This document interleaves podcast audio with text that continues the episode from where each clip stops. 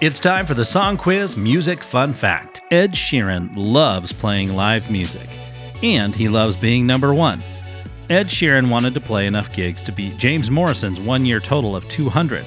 So in 2009, he did that and more, playing 312 gigs. He could have just stopped at 201, but maybe he lost count. That's your Song Quiz Music Fun Fact.